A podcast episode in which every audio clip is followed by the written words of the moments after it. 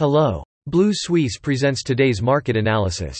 Capital Markets Overview. The Dow closed down three hundred thirty-six points on Friday and was down four hundred fifty points intraday. At the same time, the S and P five hundred and NASDAQ one hundred fell one percent and one point seven percent, respectively, as investors weighed in on another stronger-than-expected inflation report that suggested the Federal Reserve concerns remain after further rate hikes. The Fed's preferred inflation gauge, the Personal Consumption Expenditures (P C E) price index, accelerated to four point seven percent in January, much faster than expected.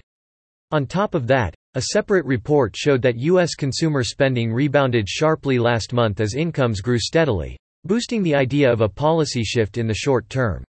On the corporate front, Boeing Co. said it had temporarily halted deliveries of its seven eighty-seven Dreamliner, sending shares down four point eight percent. As a result, the Dow fell nearly three percent for the week, its fourth straight weekly loss. The S and P five hundred fell two point seven percent, notching its worst week since December ninth.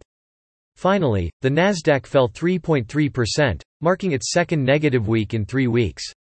The Canada S and P T S X Composite rose zero point one percent on Friday around the twenty thousand two hundred twenty marks, after six straight sessions of losses, as economic data from major central banks amplified the outlook for tightening. Key U S inflation measures rose more than market expectations, as did personal income. Domestically, wholesale and manufacturing sales rebounded sharply in January, adding to hawkish concerns. Gold miners led losses in Toronto, expecting higher interest rates to push prices higher and send the base metal sector down two percent. Energy stocks rose one point nine percent as oil prices paired losses during the session.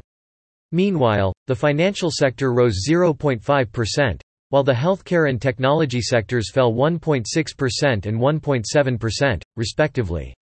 For the week, the T S X benchmark fell one point two percent. European stocks closed in the red on Friday, with the Stock six hundred down zero point nine percent to a two-week low and Germany's DAX forty down one point five percent to its lowest level since February first after a higher-than-expected U S P C E price index strengthened the Fed's plans to expected to maintain interest rates for a longer period of time. In corporate news, German chemicals giant B A S F S E reported a drop in annual revenue and announced plans to cut two thousand six hundred jobs and halt buybacks. That's all for today. You can read more on our website at blue suisse dot com.